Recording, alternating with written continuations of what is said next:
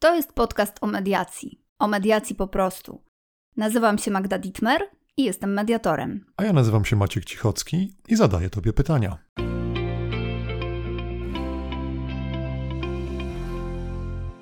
Odcinek szósty. Mam wrażenie, że bardzo na czasie, a na pewno o czasie.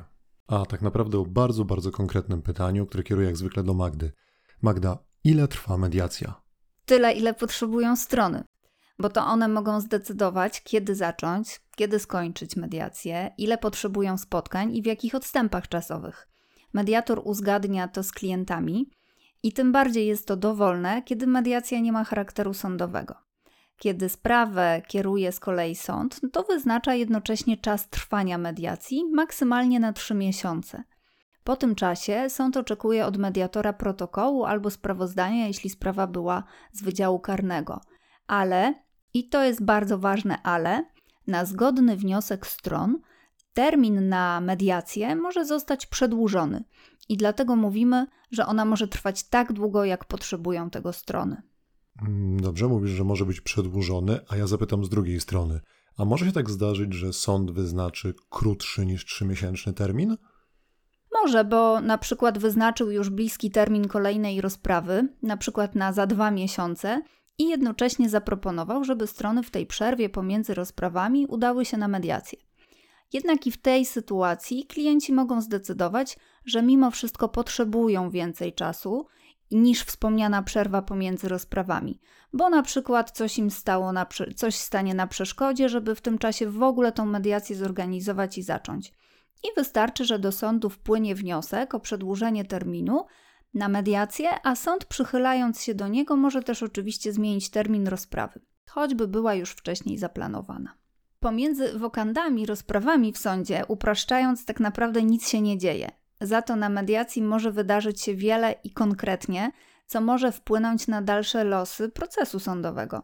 W przypadku porozumienia w ogóle on przestaje być potrzebny i zasadny, a sąd zostaje, jest potrzebny jedynie do zatwierdzenia ugody albo wydania wyroku zgodnie z tym, co klienci sobie uzgodnią. Czasami wykorzystują klienci czas mediacji, mm, czyli przeznaczonej na nią przerwy w procesie, na zrobienie potrzebnej ekspertyzy, albo jakiejś wyceny, albo na konsultację z jakimś zewnętrznym ekspertem. Rodzice na przykład po pierwszych rozmowach bardzo często dochodzą do wniosku, że wspólnie wybiorą się do psychologa dziecięcego bo skonfrontowali to, co im się wydaje, z tym, co usłyszeli od siebie nawzajem, no i dostrzegli, że zgubili nieświadomie dziecko, będąc ze sobą w konflikcie, które ma swoje potrzeby, a oni skupieni na swoim rozstaniu zupełnie tych potrzeb nie słyszą, albo interpretują nietrafnie, albo niestety wykorzystują przeciwko sobie. To wydaje mi się dość ciekawy wątek, chociaż może nie do końca ta odpowiada na pytanie, ile trwa mediacja, ale pozwolę sobie go pociągnąć. Z Twojej praktyki, na co jeszcze można wykorzystać czas no, w przerwie między rozprawami? Tak z doświadczenia, co jeszcze wtedy się może dziać? Dziać to się może bardzo dużo. No, przychodzą mi do głowy pewnie byli małżonkowie, którzy dzielili ruchomy majątek. I oni po pierwszym spotkaniu, na którym spierali się, ile warte są w ogóle rzeczy do podziału, postanowili, że wystawią te rzeczy na aukcji internetowej. Taki mieli pomysł, żeby w ten sposób sprawdzić, ile są faktycznie warte te rzeczy. No a często rzeczy są warte tyle, ile ktoś chce za nie zapłacić, mimo że dla nas, dla nich wówczas one mają wartość sentymentalną, no i niestety niewycenialną. I tak też zrobili. Wycenili, po tej aukcji wiedzieli konkretnie, jaką kwotą mają się podzielić. Jeszcze inny przykład. Klienci spierający się, gdzie powinna przebiegać granica działek wspólnie zdecydowali, że opłacą niezależnego, wspólnie wybranego geodetę, tak żeby to nie było, że to jest czyjś geodeta, który przygotuje odpowiedź na ich pytania. No i te przykłady, kiedy klienci sami z własnej woli przechodzą do szukania potencjalnych rozwiązań, mm, kiedy też wykazują się kreatywnością i elastycznością, można by mnożyć, bo, bo przestrzeń w mediacji po prostu ku temu sprzyja. Na pewno bardziej niż klimat sali rozpraw.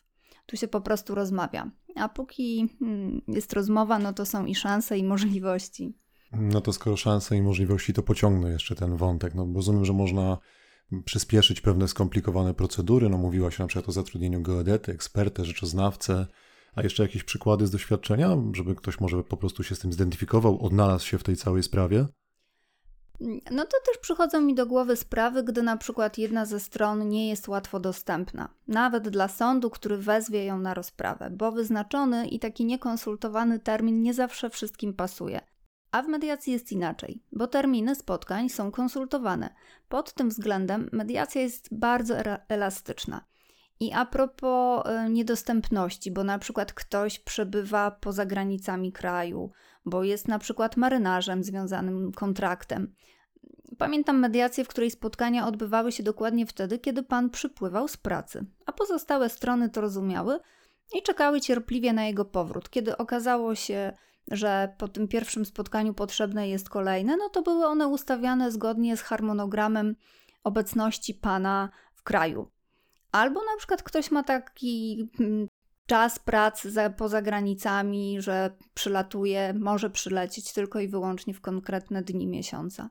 Do tego wszystkiego można się dostosować. Na mediacji jest to po prostu możliwe. No, można też wykorzystać opcję medi- mediacji online. Można usprawnić, czyli przyspieszyć obrót spraw, gdy jedna ze stron nie mówi w języku polskim.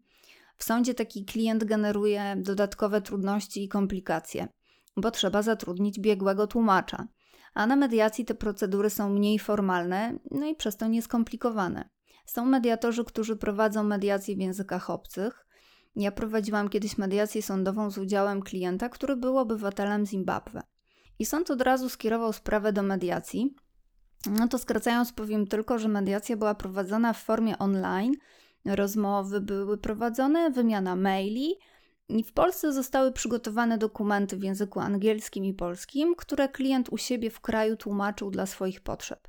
Odesłał podpisaną przez siebie ugodę, która miała trafić, mm, trafiła, mogła już trafić do sądu w Polsce do zatwierdzenia, z wszelkimi potrzebnymi sądowi oświadczeniami. I cała sprawa trwała kilka tygodni, wliczając nawet w to czas potrzebny kurierom i listonoszom. No brzmi bardzo ciekawie i rzeczywiście tak elastycznie, co jest zaletą mediacji na tyle ciekawie i elastycznie, że zapytam Cię, czy może masz jeszcze jakieś nietypowe e, przykłady spraw do podzielenia się? No to może jeszcze jeden przykład. Mediacja sądowa z udziałem osoby głuchoniemej. I faktycznie chwała mediacji za brak formalizmów i właśnie skomplikowanych procedur, bo organizując mediację kontaktowałam się z panią używając wiadomości tekstowych. Wspierała mnie też dodatkowo jej przyjaciółka, która też była zaakceptowana przez drugą stronę, Mm, druga strona też miała zaufanie do, do przyjaciółki, więc pani mogła zostać zaangażowana w sprawę. A na spotkaniach już używaliśmy tabletu. Takiego tabletu tłumaczącego dla pani głuchoniemej wypowiedzi wszystkich osób. Było bardzo sprawnie i konstruktywnie, a sąd był potrzebny już tylko do zatwierdzenia ugody. A skoro jesteśmy przy możliwościach i szansach, jakie daje mediacja, to ja bym chciała powiedzieć o jeszcze takim jednym gatunku spraw, spraw, które bardzo się do mediacji nadają, a często nie są z nią kojarzone. To są wszystkie sprawy, gdzie klienci są tak naprawdę dogadani, nie ma sporu pomiędzy nimi, jednocześnie potrzebują formalnie prawnie uregulować różne kwestie. I teraz, w zależności od sprawy, mogą skorzystać albo z usług notariusza, bo potrzebny jest im akt notarialny, albo chcą zaangażować mimo wszystko sąd i mieć wyrok czy ugodę sądową, ale nie potrzebują tak naprawdę procesu bo oni nie są w sporze, nie kłócą się. Potrzebują, upraszczając, dokumentu, który ma moc prawną. I ugoda mediacyjna jest jedną z opcji, bo zatwierdzona ugoda przez sąd ma, ma moc wyroku sądowego. No właśnie. I sąd, co praktyczne, traktuje też takie ugody zgodnie z przepisami priorytetowo. W kodeksie jest wprost zapisane, że sąd niezwłocznie przeprowadza postępowanie co do zatwierdzenia ugody zawartej przed mediatorem. I w praktyce faktycznie tak jest. Ja na pewno mogę to potwierdzić, bo jak pytam klientów, ile trwało zatwierdzanie ugody, bo oni dostają taką informację, to słyszę, że to było tak średnio dwa tygodnie. Czyli zobacz, po kilku tygodniach możesz mieć koniec sprawy, a w ręku postanowienie sądu zatwierdzające ugodę ze wszystkimi niezbędnymi pieczęciami to ja ci się w tej chwili przyznam, że zanim zaczęliśmy nasze rozmowy, no to tak dość stereotypowo myślałem, że do mediacji trafiają ludzie, no tak mówiąc potocznie, w kłótni, w sporze. A teraz, no już się do tego przekonuję i teraz to potwierdza, że bywają też osoby, które są dogadane, tylko potrzebują to no, wesprzeć odpowiednimi dokumentami. To jakbyś podała parę konkretnych przykładów, takich właśnie, gdzie ktoś przychodzi, no bo potrzebuje, powiedziałaś, dokumentu, ale nie jest w sporze, nie jest w kłótni. Kto to jest? Na pewno są to świadomi rodzice, którzy chcą uregulować ważne sprawy dotyczące dzieci, na przykład miejsce pobytu, kontakty z dzieckiem i alimenty. Te ostatnie są szczególnie często przedmiotem mediacji, kiedy rzeczywiście potrzebna jest klientom ugoda przed mediatorem w sprawie alimentów. To są też małżonkowie, którzy zdecydowali się na separację albo wziąć rozwód i chcą przyspieszyć ten wspomniany rozwód. Przygotować się do niego, aby, tak jak to mówią, wszystko skończyło się na jednej rozprawie. E, przede wszystkim szeroko rozumiany biznes, który no, wybiera mediację, bo liczy koszty, a czas to pieniądz. Firmy zależne od siebie, spadkobiercy, o, spadkobiercy, którzy chcą szybko skorzystać z odziedziczonego majątku, a tym bardziej jeśli odziedziczyli firmę i zależy im na utrzymaniu ciągłości działalności. Te przykłady, wiesz Maciek, to można by mnożyć e, zarówno z praktyki mojej, jak i kolegów, bo rzeczywiście jest cała masa spraw, które do mediacji się nadają, a no, tak jak słyszysz, niekoniecznie są to klienci w sporze i w konflikcie. Ja jeszcze nawiążę do czegoś, co mówiłaś chwilę wcześniej, bo wspomniałaś o, o, mediacji online. Zdradzę tutaj sekret, że też taki odcinek przed nami będziemy się tym aspektem zajmowali. No, no myślę, że łatwo się domyślić, że pozwala oszczędzić czas chociażby na przejazdy, Myślę, że łatwiej zgrać terminy, ale o to Ci będę pytał w następnym no, odcinku. w aktualnych czasach, czyli wtedy, kiedy nie zawsze jest możliwe spotkanie takie realne. Mhm, no, nie każdy może chcieć nawet, nie? bo mhm. różni ludzie podchodzą do, do sprawy. No to kolejny dowód, że mediacja i mediatorzy są elastyczni w tej kwestii. Mm, ale wiesz co, tak sprytnie mi trochę uciekasz od odpowiedzi na pytanie, ile trwa mediacja. Rozumiem, że to jest, zależy od wielu, wielu rzeczy, a przede wszystkim od ludzi, ale z Twojego doświadczenia, średnio, jakbym, na ile powinienem się nastawić? Ile średnio trwa proces mediacji? Dobra, to już wiem, że nie mam już odpowiedzieć, to zależy. Maciek, w zależności od dostępności mediatora i stron, a czasami nawet bardziej ich pełnomocników, którzy również biorą udział w mediacji. Mediacja trwa średnio kilka tygodni, licząc tak od rozpoczęcia do zakończenia całego postępowania i ten termin sądowy bywa najczęściej wystarczający. A z danych rynkowych wynika, że klienci korzystają w tym czasie zazwyczaj z dwóch, trzech spotkań. No dobra, to mam już średnią rynkową, dwa, trzy spotkania. Bardzo dziękuję za ten konkret. Pamiętam z poprzedniego odcinka, że w każdym momencie jedna ze stron może przerwać mediację. Nie musi ciągnąć tego na siłę. Może powiedzieć, że nie chce już i, i kropka. Dobrze pamiętam? no to klienci też decydują o tym, do którego momentu ma trwać mediacja. I to jest o tyle też ważne, że jeżeli ktokolwiek miałby poczucie w mediacji, że e, druga strona na przykład wykorzystuje ją, żeby grać na zwłokę, grać na czas, to w każdej chwili może zdecydować, że to jest ze szkodą dla niego, nie chce kontynuować, nie chce brać w tym udziału i wystarczy zdecydować, że to jest moment i koniec mediacji dla tej osoby. Mediacja ma być pomocna, a nie stanowić problem. Jeśli masz poczucie, że cokolwiek w mediacji dzieje się wbrew tobie, to masz prawo reagować. W każdej chwili możesz zdecydować, że chcesz zakończyć mediację, obojętnie na jakim jest ona etapie.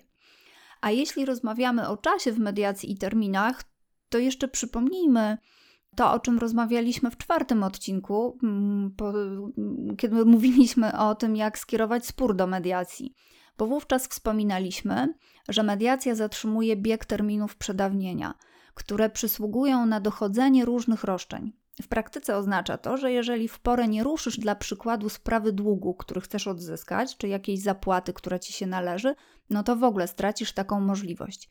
I kiedy mam na myśli, że ruszysz, to mam tu na myśli także mediację, bo także prawidłowo wszczęta mediacja zatrzymuje bieg tych terminów, a ty zyskujesz czas na sprawę.